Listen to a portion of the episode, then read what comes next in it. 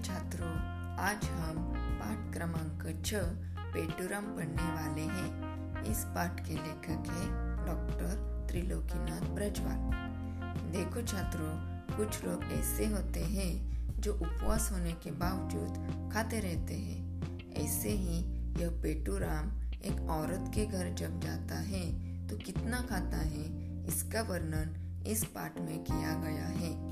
इस पाठ में विराम चिन्हों का भी उपयोग किया गया है। चलो तो अब इस पाठ के वीडियोस अच्छे से देखो और पढ़ाई करो। Thank you all the best